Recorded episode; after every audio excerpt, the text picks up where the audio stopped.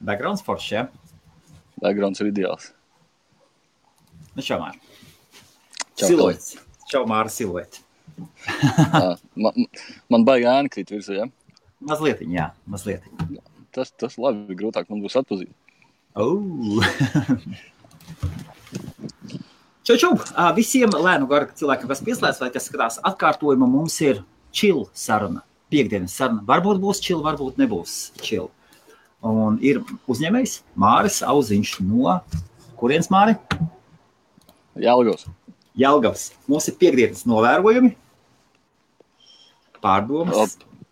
Zini kā, pirmais novērojums. Aha. Es, man liekas, vakar sāku meklēt, kur palicis IBF. IBF laivi bija pazuduši. Ja tu esi pieredzējis, ka trīs reizes dienā viņi iet, un tad pēkšņi hop, viņi nav.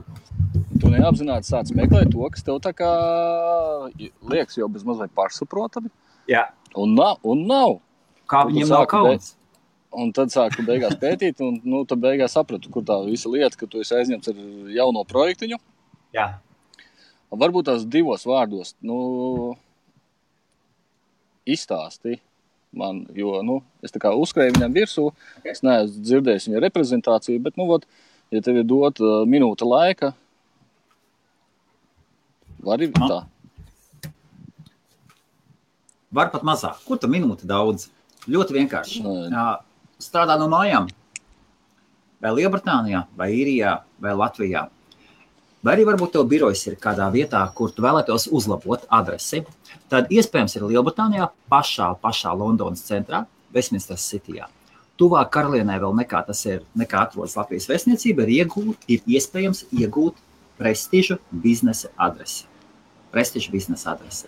Cenas sākas no 30 mārciņām mēnesī.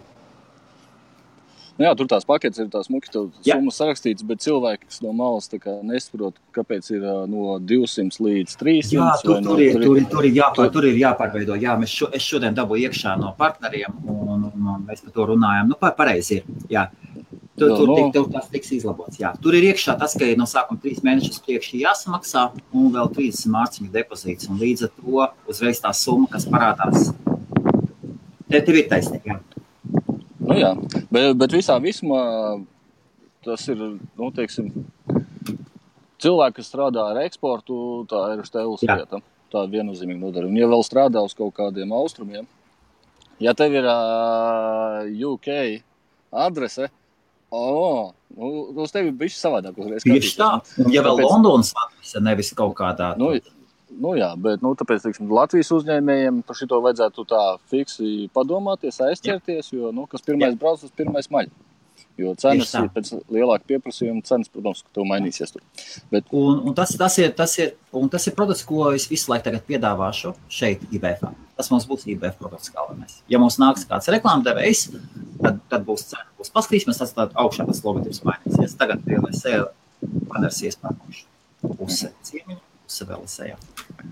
nu, jā, bet tagad, respektīvi, pēc uh, pilotu projekta uh, IBF atgriežas ar trīs laiviem dienā.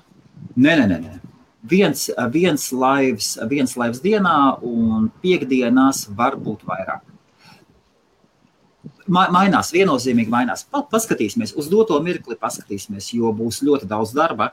Un es plānoju no pirmdienas līdz ceturtdienai tā nopietni strādāt pie, pie jaunā projekta. Es, būšu, es esmu atbildīgs par mājaslapu, par viņas vilnas virzīšanu Google, online marketing un tādas lietas. Tas Super. ir tas, ko, tas ir tas, kas zināms.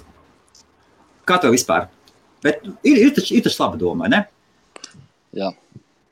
Nu, nē, nē, tā, ir, tā ir lieliska doma. Un, uh, nu, es Servis ir nepieciešams, jā. Nu, tī, tas visiem eksporta uzņēmumiem, nu, labi, var paļauties uz domas, tas, ka uh, man ir adrese Latvijā un ar to pilnībā Jā. pietiek.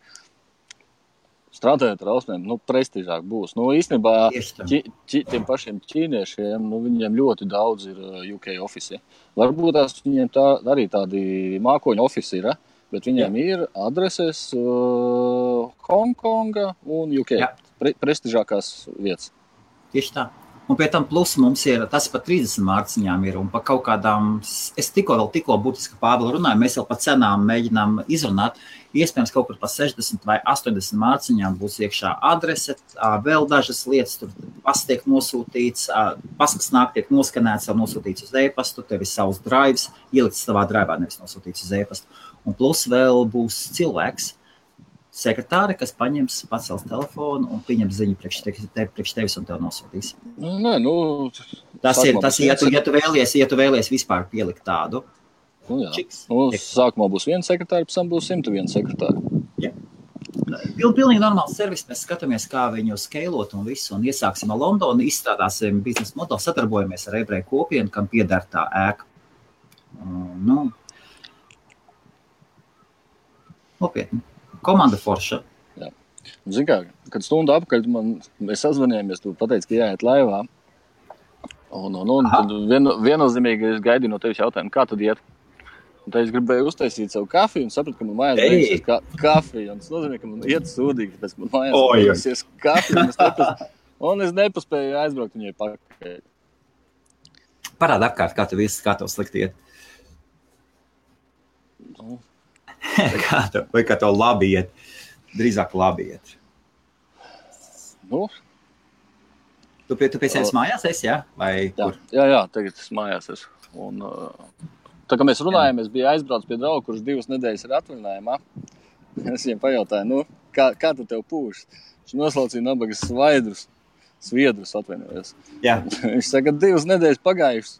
Es vēl neesmu sācis atpūsties. Nu, tu vienkārši mēģini darīt un darīt. Nu, uz ko es viņam atbildēju, ka es jau gadu un mēnesi, jā. Jā, gadu un mēnesi skaitos kā bezdarbnieks. Un, uh, Pagājušajā nedēļā biju veikalā, skatījos uz atpūtas krēslu un domāju, moški jānopērk. Pēc tam tā padomāju, kad es viņā sēdēšu. nu, kā rezultātā nu, nav jēga pirkt lietas, kuras tu neizmantos. Un atpūtas krēsls uz doto brīdi nespīdo. Nu. Uh, cilvēki, lai, mm, cilvēki var pārprast, ka varbūt, ja iedomājas, kāds skatās pēkšņi no tā utopiski, cil, skatās citplanētietis, pieraksta bezdarbnieks jau gadu, uh, tikko uzcēla savu māju, vēl tur tas, vēl tur. Es tagad neminēšu tavus. tavus. to es pateicu. tad tur vēl tādas intereses, tad tur vēl. vēl. Jā. Nu, Ziniet, kā nu, cilvēks, kas grib kaut ko sasniegt, viņš jau kaut kā grozās. Nu, Rekta, vakar tāda ašā biznesa ideja radās. Draugam ir būs, būs netiek izmantots. Nu, šodien iemetu sludinājumu dēlī transporta pakalpojumu. Nu, jā, jā, jau sludinājumu dēlī redzēju, jā. Jā, jā. Nu, Paskatīties uz cilvēku reakciju, ko viņi ir gatavi maksāt, ko viņi nav gatavi maksāt, kam liekas par dārgu, kas īsti nesaprot, ka tev nāk būs ar cilvēku, šoferi, krāvēju. Nu, redzēsim, uz atsauksmes, varbūt tās nu, vēl kaut kāds biznesa jātaisa vaļā kaut kādā transporta nozarē. Ir kāds nu, pazvanījis? Pārsvarā jau īziņas sūta zvanīšanu šodien. Cilvēki baidās runāt. Vat vairāk vai mazāk cilvēki ir palikuši tādi, ka viņiem vieglāk aizsūtīt e-pastu ziņu vai kaut ko tādu, nekā piezvanīt un izrunāt. A, tu esi ievērojis, ka tā ir, ka tā ir vecuma iezīme, ka mileniāli, es teikšu tā, no 2000, nu, nu, nu, 2000 gads, ne, nu, piemēram, no 95. gada uz augšu, viņi nezvana, viņi sūta tikai īziņas. Viņiem, viņiem, nu, bail, viņiem, bail, viņiem bail pazvanīt. Tur ir runa nevis tā, kā ir ērtāk, viņiem bail ir pazvanīt. Nu, jā, es par to esmu runājis. Un tāpēc, teiksim, ja kaut kāda biznesa ir vaļā, nu, kur ir uh, visas vecuma kategorijas, nu, tad viennozīmīgi ir jābūt tādai hops saziņai, kur uh, tur raksta ziņas. Tā īstenībā tāpat tās visas lielās kompānijas, tad ja viņa mājaslapās, jā. pirmais, kas tur izlases vaļā, kaut kāda vai nu meitenes simbols vai fotografija, kā es tev varu palīdzēt. Digitālā jā. saskarsme, kur pretī sēž varbūt tās tur bezzobains vecis, bet Jā. bildītī smuka, un tu liekas, ka tu Jā. runā ar foršu meiteni vai meiteni runā ar foršu džeku, un tā komunikācija tāda, nu, neverbālā, tāda, nu, cilvēkiem pieejamāka palikusi. Aha. Kā, kā, kā, tu, kā tu savus pārdevējus iemācīji? Cik tev toreiz bija, kad tev bija apdrošināšanas tās filiāls? Cik tev kopā bija? Man, man jau nebija viņi jāmāca, viņi paši labi mācījās. Viņi, viņi, viņi atnāca jau mācīt, jā? Ja? Nē, nu, zin kā cilvēks vai nu ir pārdevējs, vai nav pārdevējs. Ja nav pārdevējs, tu viņā vari guldīt, cik naudas grib iekšā. Viņš tāpat to nevarēs izdarīt. Ir, nu, viņš ir administratīvais darbinieks. Viņš var tur ar papīriem strādāt, ar Jā. nezinu, cipariem, bet nu, viņš nemāķi runāt ar cilvēku. labs pārdevējs tas, kas uh, jebkurā brīdī var kā, uzrunāt cilvēku, parunāt ar viņu. Nu, kā. Kā tad, ja, uh, tad, kad, tad, kad bija otra lieta, rieta, otra lietas, tu visus paņēmi pazīstams pārdevējs vai bija kaut kāds atlases process? -hmm.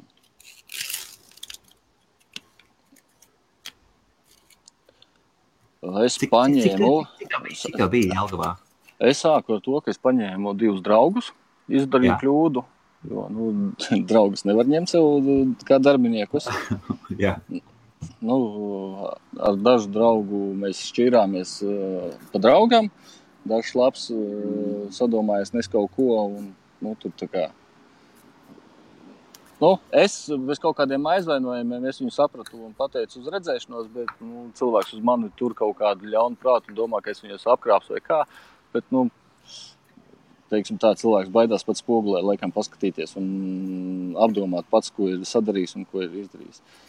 Un pēc tam uh, viens no darbiniekiem bija mana sieva, kas arī nav labākais Jā. uh, variants, jo nu, biznesā strādāt ar sievu tas ir. Uh, teorētiski mēs nošķīrām darbu no uh, ikdienas. Bet, tad, kad tu strādā 24 stundas diennaktī, tad nu, tāpat tās tu runā par darbu arī mājās. Nu, tad... ne, nevar, nevar mājās attiekt no darba. Ja? Uh, starta projektos tu jau visu laiku strādā. Jā. Nu, kā rezultātā arī mājās tu strādā. Tad, kad tu strādā mājās, un tad, tad ir it kā ģimenes vakars, bet tāpat laikā hop, tev tur ir fiks kaut kāda ziņa un vēl kaut kas. Tā kā, nu, Tas hey, arī laikam, jā, nav tas labākais. Un tad paņēmu sievai asistentu, kas viņai bijušais asistents. Nu, nu, viņš darīja tik, cik no viņa bija gaidīts. Tā kā no viņa kaut ko prasīja vairāk, tad sapratu, ka tur tā kā tukša vieta un īsti jēga no tāda cilvēka prasīt kaut ko vairāk nav. Nu, restīvi, tu viņam iedod izdarīt kaut ko. Trīs reizes pārjautā, ceturto reizi jāuzbļauj, un tad viņš varbūt tās izdara. Bet, nu, ka tu ar to rēķinies, nu, tad nu, tu kā, tu rēķinies to, ka tā ir. Un, un ja tu tālāk turpini darboties ar to cilvēku, tad tā ir tava paša atbildība. Nu, tieši tā. Nu, nu, res, nu, respektīvi, vairāk vai mazāk pēc tam jau ņēma cilvēks, kas nāca no šīs sfēras, kuros, kuri kā, dara savu darbu. Jā. Un, uh, neielaižoties draudzīgās attiecībās, varētu teikt, ka viņi savu darbu darīja. Pēc rekomendācijām ņēma vai kā? Oh. Kā man likās, es viņu zinu. Jā. Un, un, un, un ka mums, šodien... mums, mums, mums vakar viens džeks teica, ka Latvijā vispār darbu galīgā tūtā. Dzirdēja, vai ne? Es tādā brīdī, kad biju pieslēdzies, tad es dzirdēju to, ka viņš tur esot lielāku algu saņēmis 900 eiro. Uh, bez kaut kādiem apvainojumiem, bez neko, bet man liekas, ka uz šodien, jo Man rītā steidzami savaidzētu uz darbu. Jā. Un vajadzētu iet strādāt. Viennozīmīgi es varētu atrast savu darbu, kur maksā ne mazāk kā 1000 eiro kārtas ar visiem nodokļiem. Un, Jā. Nu, tikai jāstrādā. Ir. Nu? Un pēc tam vēl Rīgā. Nu, Rīgā ne, es runāju par Latviju. Jā, jā. Es, es, ne, es, nu, nē, Rīgā, nē, nē, tas, jā. Es domāju, ka Rīgā nu, no tūkstoša un uz augšu tas ir tāds, nu, strā, nu, ja cilvēks grib strādāt. Ja cilvēks negrib strādāt, tad yep. jā, viņu var apmierināt 600 eiro, 500 eiro. Viņš zina, ka viņš tur no astoņām darba stundām nostrādās stundas 4, 5. Aha. Vai, vai Tagad man jālasa, vai jā? Nē, nē, nē, nē, nē. Es, à, tu, tu uz, pagad, tu esi uz telefona. Jā. Jā, ej, tu uz telefona atkal tev komentārus sāc redzēt. Ej, super, super. Tad, tad, tad bija laiks ir atvērt. Es biju domājis, ka tu esi uz telefona, tā es vienkārši tur runāju, un tad paralēli izceļ ārā komentāru, domāju, ka tu neredzēsi. Mm -hmm. mm. Nē, man viņš parādījās. Jā. Super. Nu, kā man liekas, darbu var atrast. Jā, Raibo teica, Raibo teica, ka arī Latvijā, Latvijā var normāli nopelnīt visu kārtībā. Un Jānis Arbināts teica, ka drīzāk tas ir. Rekord ļoti īsi un konkrēti pateica, ne? Attieksmes. Tieši tā. Nē, nu, ar ko es esmu saskāries? tikko cilvēks beidz universitāti, pieredze viņam ir nulle, pat prakse nav bijusi. Viņš atnāk un viņš sāk prasīt atalgojumu, kāds teiksim, ir pēc profesijas plus mīnus līdzvērtīgi, teiksim, bet cilvēkam ar pieredzi, ar zināšanām, ar teiksim, jau kaut kādu atbildību, viņš prasa līdzvērtīgu amatu. Bet, kad viņam sāc prasīt kaut kādas faktiskas lietas, saprot, ka tur īsti nekā no tā nav. Restīvi, tur jāliek viņā mācībās iekšā, tev viņš ir jāapmācās, jāsaprot to, ka būs kļūdas, kļūdas maksā naudu. Un, nu, tu uzreiz to rēķini iekšā viņa atalgojumā, un tad viņam piedāvā mazāk. Un viņš saka, pārāk maz. Nu, bet kā nozīmē pārāk maz? Nu, Tas nav pārāk maz. Tas ir atbilstoši kā tam zināšanu līmenim, tavām spējām. Pastrādāsi kādu laiku, pierādīsi savas spējas, pierādīsi, ka esi labāks, un tad tu arī tieksies uz labāku atalgojumu. Jebkurš ja jauns darbinieks, tas ir risks. Risks uzņēmumam zaudēt naudu. Tīpaši kaut kādā pārbaudas laikā. Nu, ja pārbaudas laiks, darbinieks domā, ka tas ir pārbaudas laiks, lai kā, nu, izturētu un paliktu darbā, Nu, tas ir pārbaudas laiks, lai uzņēmējs saprastu, cik daudz naudas uz viņu var zaudēt, vai cik maz var zaudēt uz viņu.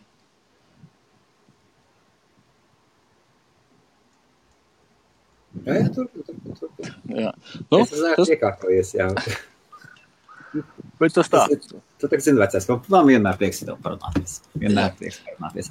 Atceries, tu pastāstīji, pastāstīji par amerikāni, kurš attaisīja sev veikalu. Par kafijām? Ar, ar, ar, jā, pastāstīsi. Tas tas Man viņš ir tā iesēdies. Man viņš ir tā iesēdies. Es lai to pastāstīšu tālāk. Labi. Pastāstiet, tiek, tiek tāds 35 cilvēki skatījuši, skatās tagad, gan jau lielākā daļa nav dzirdējusi. Nu, labi, amerikānis stāstīja tā kā drauga pieredzi, atverot kafijas veikaliņu. Pieņēma darbā divus cilvēkus. Viens vienu nedēļu strādā, otrs otru nedēļu strādā. Pēc pirmā mēneša skatās, ka viens pārdevējs viņam ienes iekšā 200 dolārus, otrs pārdevējs ienes viņam 400 dolārus.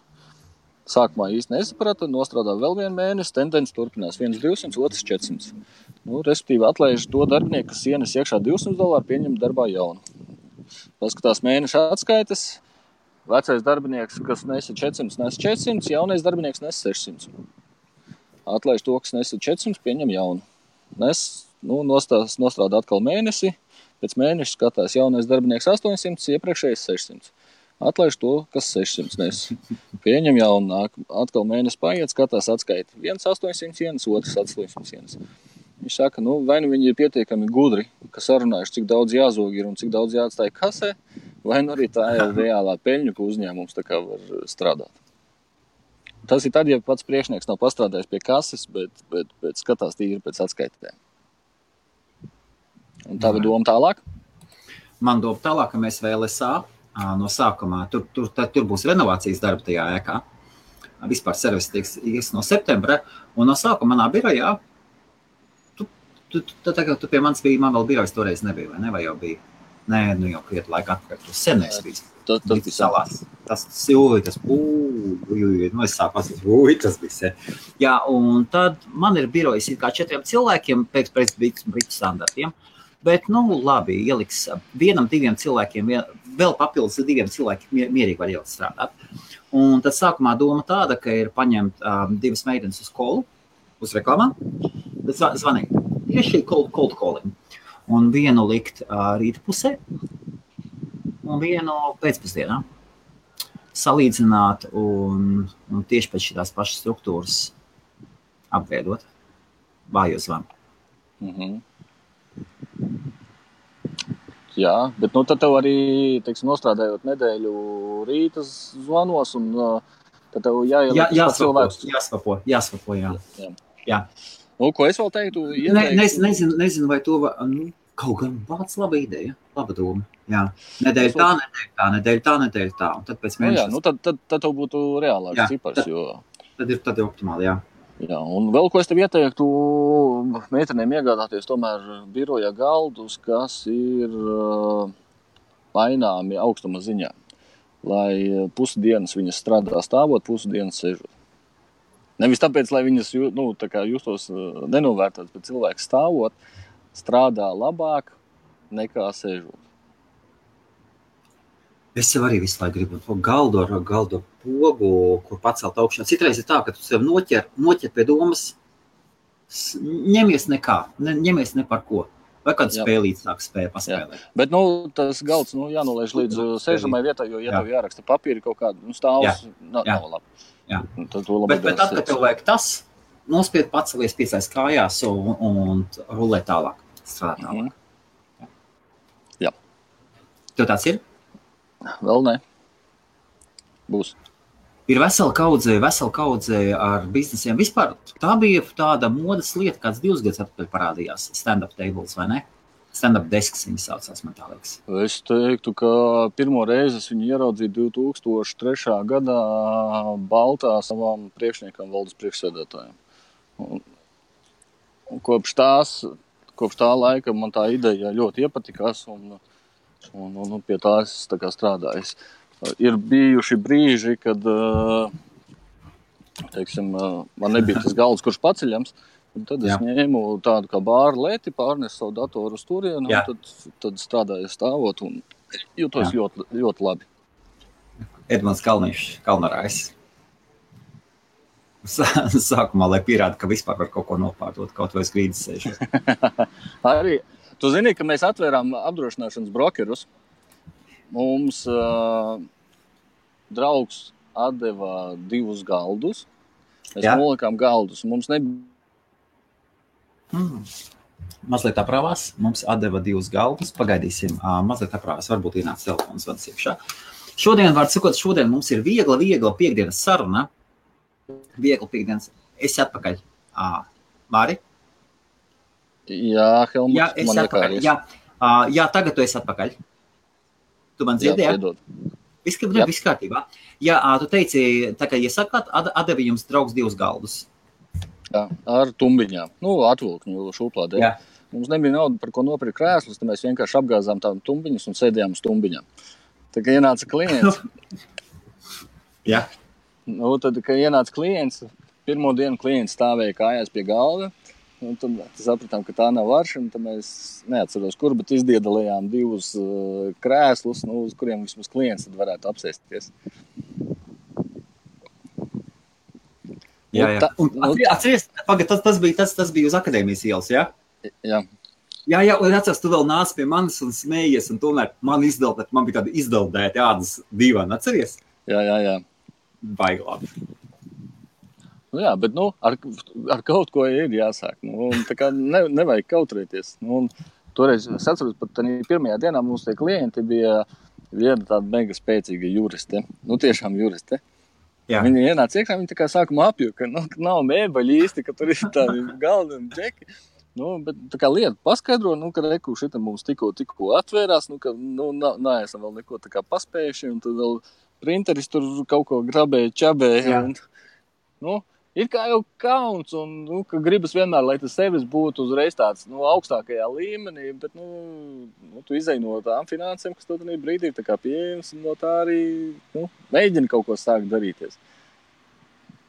Ko, Māri, tāds jautājums tev. Tu esi saticies ar cilvēku tipu, kuri obligāti grib tērēt naudu. Un viņiem ir nu, būtiski nepieciešams tērēt naudu par labām lietām. Viņš pirks obligāti kā uzņēmējs. Viņam ir jābūt jaunam iPhone. Viņš pērks tikai, tikai no labākajiem. No, viņš pirks no pakalpojumus no cilvēkiem, kuri pasniedz es krūtākais. Jā, Vienalga, kaut es tādiem saticies, un viņi Jā. nesamērīgas summas maksā. Jā, un tāpat laikā viņi, nu kā, ar viņiem esmu strādājis. Mēs esam ēduši tur vakariņas par 200, par 400, par 500 dolāriem. Jā. Un tad paceļās jautājums, ka ir kaut kāds sīkums, kas ir nepieciešams darbam. Un viņš maksā tur, nezinu, 20, 30. Nē, Jā. nevajag. Bet tas ir vajadzīgs nu, tava, nu, tā, tava biznesa attīstībai. Nu, tev jā, Nē. nē, nē, nē, es, nē, es par citu tipu cilvēku. Ir par tādu, kurš uzskata, ka viņa pienākums ir tērēt naudu, kuram kurš, kurš, kurš ir jāapstādina. Tā, jau paklau, nu, varbūt pietiek tērēt naudu. Līdz 2008. man bija viens pazīstams, kuram Un kā viņam gāja? 9. gadā viņam vairs nebija nekas. nu, bet viņam 8. gadā viņš jau braukāja pēdējo 8. ne 7. bēnbi. Numurs viņam bija pasūtījums ar trīs iksiņiem, tur svītriņā vēl iksiņi. Jā. Un ot, viņam vajadzēja, viņam bez, sniedz bezmaksas pakalpojumu, un viņš tev tur dod naudu. Bet viņam saka, ka nu, tas nu, nav maksas pakalpojums. Nē, re, kur man nauda ir, un, re, kur, un ot, viņam bija zelta ķēci, iPhone. Nu, Viss pats, pats dārgākais, kas vien var būt, ko tu vari atrast, nu, to, viņš to nu, bija tendēts. Viņam vajadzēja to visu. Bet, nu, ja es, nesen, nebūtu... es nesen satiku vienu ļoti veiksmīgu cilvēku šeit, Lielbritānijā, un pārsteidz man, bet viņš ir ļoti veiksmīgs. Viņam, viņ, viņam ir tā, ka ne jau viņš, viņš pats nedod, nē, nē, nē, viņš pats paņems pavelti. Bet, ja tas sevi pārdod, kā tu esi krūtākais, kādu summu nosauks tādu, viņš nu, ok, tad tā maksā. Tu zini, man bija tāda. Un ļoti veiksmīgs. Es biju pagājušā gada oktobrī Austrijā, Vīnē uz uh, dzimšanas dienu pie Jā. drauga. Un sanāca tā, ka ir afterpartijas, ir prepārtijas, laikam, sanāk. Pirms oficiālā okay. partija bija Jā. pašā centrā priekšpārtīgs. Jā, divstāvīgs dzīvoklis. Pirmajā stāvā bija tas tusiņš, otrais stāvs dzīvojamais. Un tur bija grāfi, miljonāri un ļoti veiksmīgi, bagāti cilvēki. Un neviens, pilnīgi neviens nezīmējās ar savām naudām, ar saviem iespējām. Labi, dzīvoklī tur bija mākslas darbi. Tie mākslas darbi bija fenomenāli daudz un dažādi un labi. Un tur lētākais varbūt tās maksāja kaut kāds desmit tūkstošus, un tad tur aiziet uz augšu.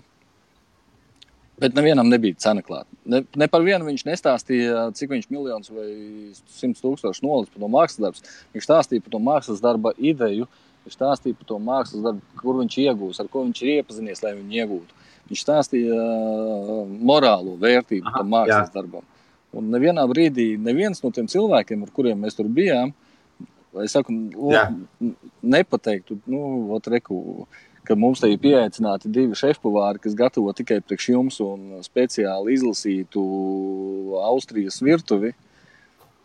Nu, tas ir tāds, nu, neteiksim, ka slēptā. Viņi to var atļauties, bet viņi ar to nezīmēs, jo tas viss ir tāds nu, pašsaprotams. Tur, nu, ja tev ir daudz naudas un Ir. Tieši tiešām zīmējās tikai tie, kuriem ir kompleksi. Jā, vai arī viņam tā nauda nav, un viņš Jā. dzīvo uz kaut kāda mistika kredīta. Nu, tas tā kā laikam vairāk mēģina zīmēties. Vai arī nu, Latvijā tā tendence, nu, cilvēkiem bija vairāk parādās nauda, nu, tad viņi arī mēģina zīmēties. Tu, nu, es, es varbūt sev mazliet pierādīju. Nu, zini, kā, tagad es nopirku savu mašīnu, tad man arī mēģināja piesiet bulks, ka es kā, gribu pazīmēties. Bet es... Varbūt, varbūt šī bija taisnība. Nu, nevienā brīdī, Helmut. No beidz, vecais. Helmut, nevienā brīdī. Nevienā. Nē.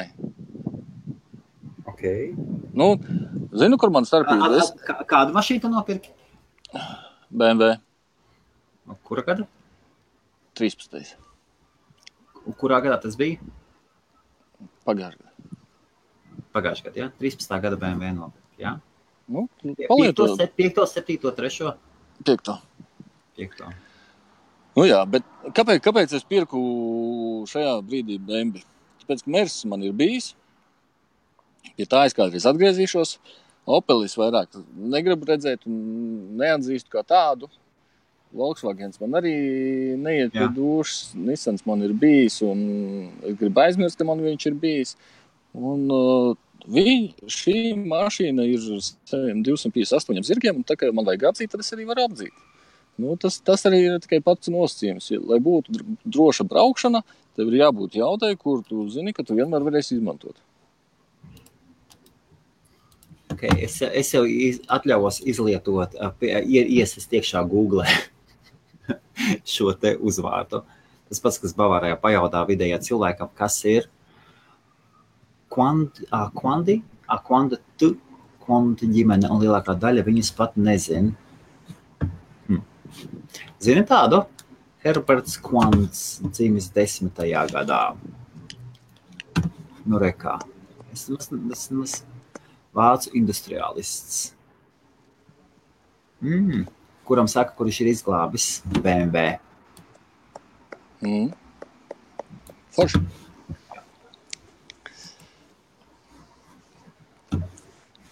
Nu, rekā. Tā kāds skats ir vispār nākotnē, tagad uz tuvāk, tuvākajā nākotnē var? Ļoti, ļoti aizņemts. Mums nākamdēļ jābrauc uz Vāciju, atkal uz dzimšanas dienu. Jā. Nu, ot, un pēc Vācijas mēs izdomājām, ka mums vajag aizbraukt uz Slovākiju, apciemot draugus, kuri mūs jau desmit gadus aicina. Pēc tam Jā. tikko draugi Florencē padzirdēja, ka mēs taisamies pie viņa virzienā. Tad no Minhenes līdz Florencei tur ir nu, pāris stundas brauciens. Jā, klausieties, bezdarbnieks, jā. Tā, Jā. tad es paskatījos, ja mēs braucam uz Florenci, tad teorētiski varētu aizbraukt arī līdz Venecijai. Bet tādā karstumā varētu būt, ka tur ir smirdīgs. Tad varbūt tās nemaz nevajag braukt. Tad ir jābrauc pie sievas mācības uz Ukrajinu. Jā. Un uh, darbi apstāsies, kas man ļoti kā, nu, dara nervozu. nervozu. Ja, nu, tad brīdī, kad tu kaut kur brauc, tad viennozīmīgi, ka viss apstājas. Uz Londonu plānot braukt, ne? Tu zini, tā kā es saņēmu tavu uzaicinājumu uz uh, šo fórumu, man bija Jā. tāda doma, ka es varētu. Bet ņemot vērā to, ka es uh, tagad pusotru, divas nedēļas nebūšu Latvijā, un te es būtu pagājušā nedēļa aizbraucis kaut kur, tad es baidos, ka tas būtu vispār ļoti, ļoti sāpīgi. Es ļoti nopietni apsveru paņemt citas telpas uz nākošo reizi. Tu domā, telpas bija vaina? Nē, es, es skatos pa tālāko virzību. Telpas, telpas, bija, tel, telpas bija, bija, bija, bija super, un cilvēki bija super. Es skatos pa tālāko virzību. Ja es, ja es taisu, lai dabūtu joprojām cilvēkus, tad ir, ir kaut kas, nu, visu laiku vajag pacelt kaut ko augšā. Un tur ir viena lieta, ko tur var celt augšā, ir dzērieni. Un saistīt mītāpu ar dzērieniem ir, tu saproti. Nav un, ja es vēlos, lai... par telpām, ja tu nemaksā par telpām, Helmu, tad tu pasaki, reku man nāk 50 uzņēmēji, telpas domā bez maksas, bet reku tev būs. Maksājam, maksājam par telpām, maksājam par telpām, bez šaubām, tāpēc bet, jau katrs nu, maksāja.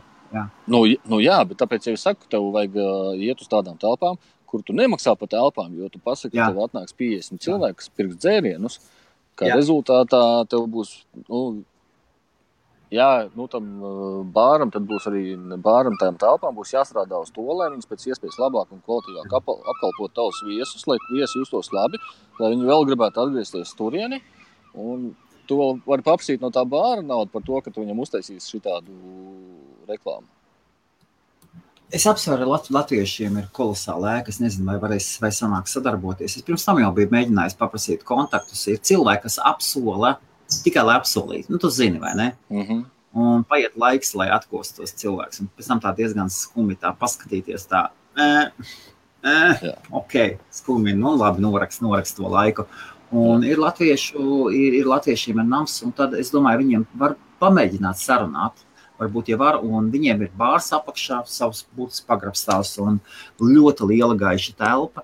Un tad varbūt var pat var sanākt to dienas pasākumu uztaisīt grib kaut ko tamlīdzīgu. Es biju kādās konferencēs, tur, kur apsēž cilvēki sēž un priekšā, piemēram, viens cilvēks vai divi vai trīs. Tā kā laiva laikā tikai dzīvē tas viss ir. Uzdod savus jautājumus par noteiktām tēmām. Tu zini, kā izdarīšu? Es mē... à, trešdienas jau nebūšu vairs. Un, un tad. Uh, jā, tā ir tālvalde. Paskaties to tālvaldi. Viņš liek ārā daudz fotografijas. Nu, mm. Ot, kā viņam notiek tas viss pasākums. Jā, paldies, ka tu man atsūtīji. Jā, nu, es domāju, ka tu, no viņa tur ir iespēja pamācīties. Un saka par telpām. Nu, visi gribētu, lai tu samaksā kaut kādu īri.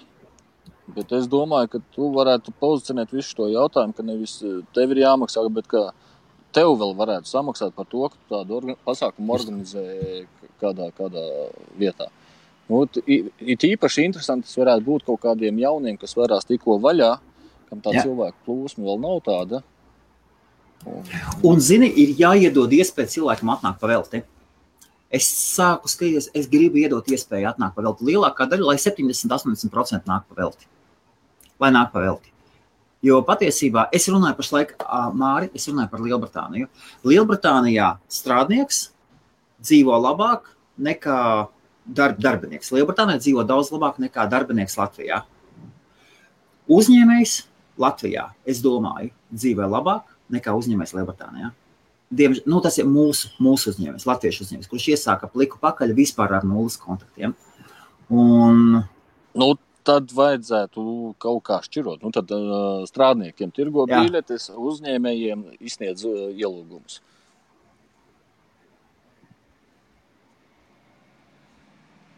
Wow, tu otrādāk. Nu, nu, nu, nu, tad ej, ej pēc tāda principa. Jā, jā, ok. Tāds.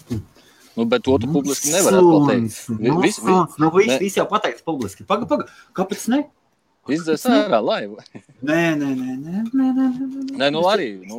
IBF uzdevums ir, ir parādīt, kā vispār notiek sarunas un, un domas kādas un kā vispār kas virzās. Un es vēlreiz, tie, kas, tie, kas nezina, es šādu un tādu, ka man ir uh, sajaukums galvā, ir, ir daži cilvēki, kuriem es vienmēr pazvanu, cenšos parunāt, pieklausīties citu domās, un šādas mirkļus var izķert ārā, un tu saliec kopā ar sevi, salīdzini, un tad tu izvērtē. Jā, pareizi. Kāpēc ne? Kāpēc ne?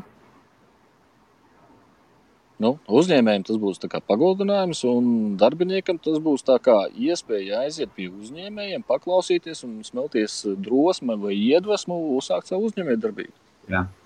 Par ko Jā. Nu, vajadzētu arī maksāt. Jā, es, es, to, es to saucu par idejas seksu. Idejas nodarbojas ar seksu, un no viņām dzimst citas idejas, kuras tālāk malc. Un tad kaut kas kaut kas var, var izšķilties. Uh, nezinu, kam tu tam piekrīt, jo kaut ko dod, ja pa brīvu, tad cilvēkam atsvērt, acīs vērtība. Vērtība ir mazāka. Tur es, jā, es piekrītu, ka cilvēkam, cilvēks par kaut ko samaksā, viņš pret to attiecas pavisam savādāk. Tāpēc es arī, Edmund, tā, Edmund, es tirgoju... Es, es nosūtīšu rēķinu, šā, un starp citu, Edmund, es zinu, ka tev ir jauna kompānija, es zinu, ka tev ir jauna kompānija, tu neatrodi, tu atrodies kaut kur tālu. Gan jau tā arī Londonas adrese. Es, es, Edmund, es Edmundam pilnībā piekrītu. Tāpēc, teiksim, ka mēs eh, rotaļlietas tirgojām un eh, atnāk liela kompānija un prasa mums paraugs. Un es saku, ka Jā. viņam būs jāmaksā nu, lielās kompānijas paskatās mani ar lielām acīm un pasaka, ka mums te visi paraugs met pakaļ, ja jūs mums vēl naudu kaut kādu prasat. Nu, tad, protams, ir fiksi, fiksi jāno pamato savu tā ideja. Bet tam pašam ielūgumam, tu jau vari uzrakstīt ielūgumu vērtību, tur, teiksim, nezinu, 50 mārciņas un atlaida 100%. Lai vismaz uh, parādās tā ielūguma vērtība, lai tas pats, uh, nu, lai rodas kaut kāda apziņa par to, ka tas nav jā, jā. bez maksas. Vienkārši vajag pierādīt, vienkārši pierādīt uh, nopelnīt savu atlaidi. Jā. Hmm. Bet nu, arī taisnība, ja cilvēks nav atļauties 25, tad come on. No otras puses, nu, ir cilvēki, kas nu, ir daudzi mazie uzņēmēji, kas nu, vispār neko nepelna un vai strādā papildus kaut ko dara. Nu, jā. Nē, nu, tāpēc jau viņam tas uh, fórums ir interesants, ka varbūt aiziet saprast savas kļūdas, aprunātos ar veiksmīgiem un uh, uzzināt kā, kaut kādu biznesa idejas atslēgu vai atslēgu savām neveiksmēm, lai, nu, lai tā nauda jau sāktu viņam tā kā nu, vairoties. Un tas, ka iztērē kafijās, tas ir fenomenāli. Cik daudz cilvēku tērē sīkumos, snekos, kafijās un pēc, pēc tam. Nu, Jā. Aizbrauc no rīta uz Circle K. Tu gribi nopirkt kafiju, tev ir jāstāv rindā. Nezinu, nu vismaz kaut kādi 4, 5 cilvēki. Kafija maksā eiro 70, ja nemaldos, vai eiro 80. Eiro 80 kafija. Un tu stāvi rindā, lai pa eiro 80 nopirktu kafiju.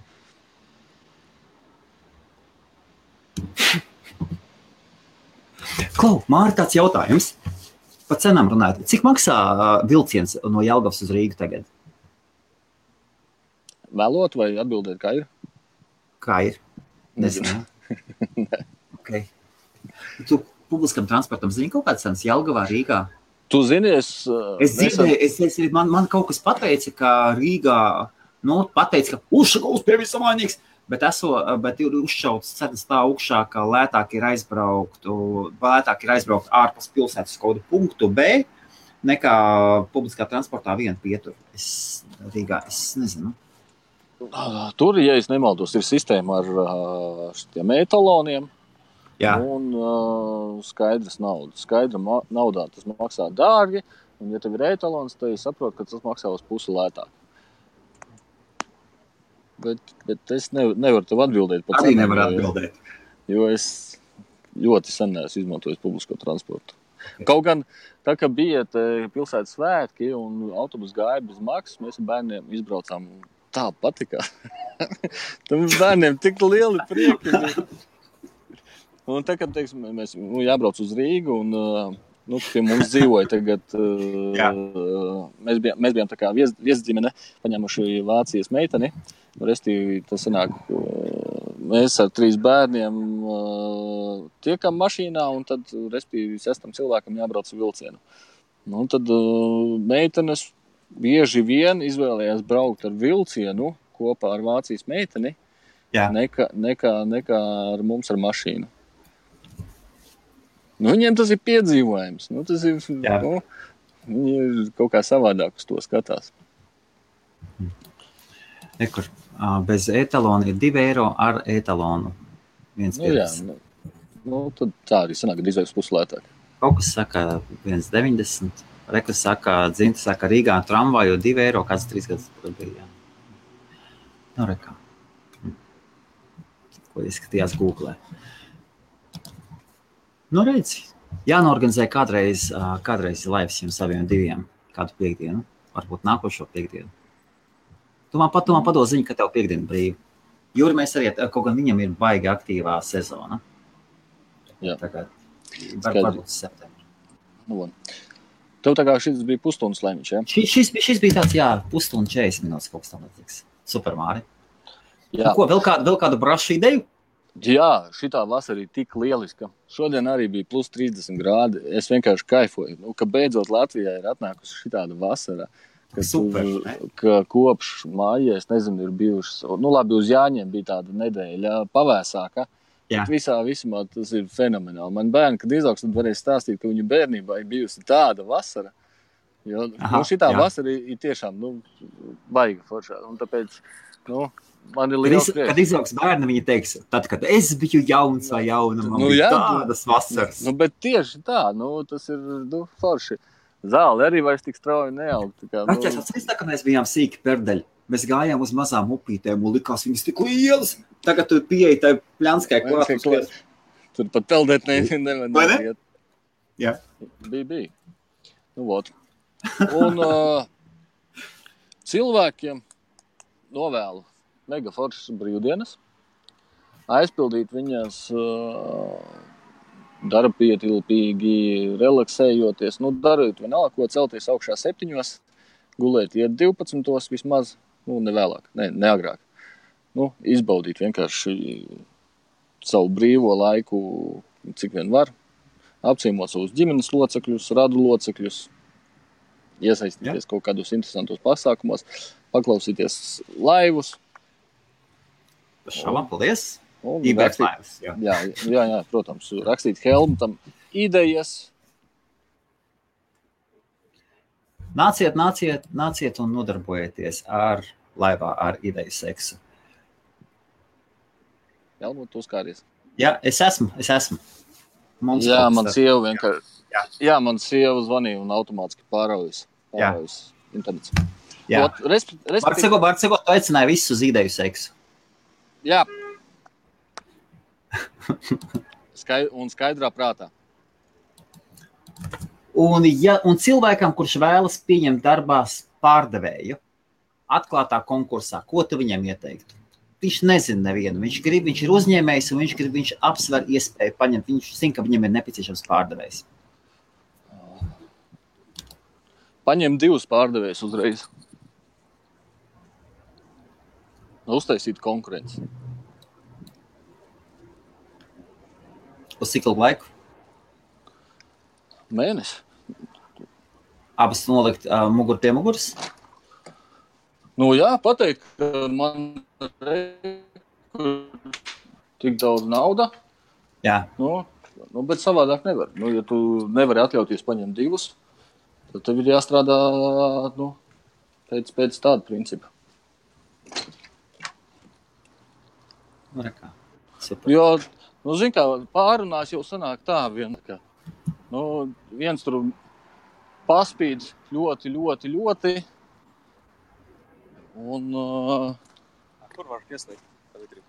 tu- viens paspīd ļoti, ļoti, bet beigās tur jāsāk strādāt. Tur čuši vien ir no viņa. Labi, Mārtiņ. Okay, super. Paldies. Jā, Baudiet vasaru. labi. Jā.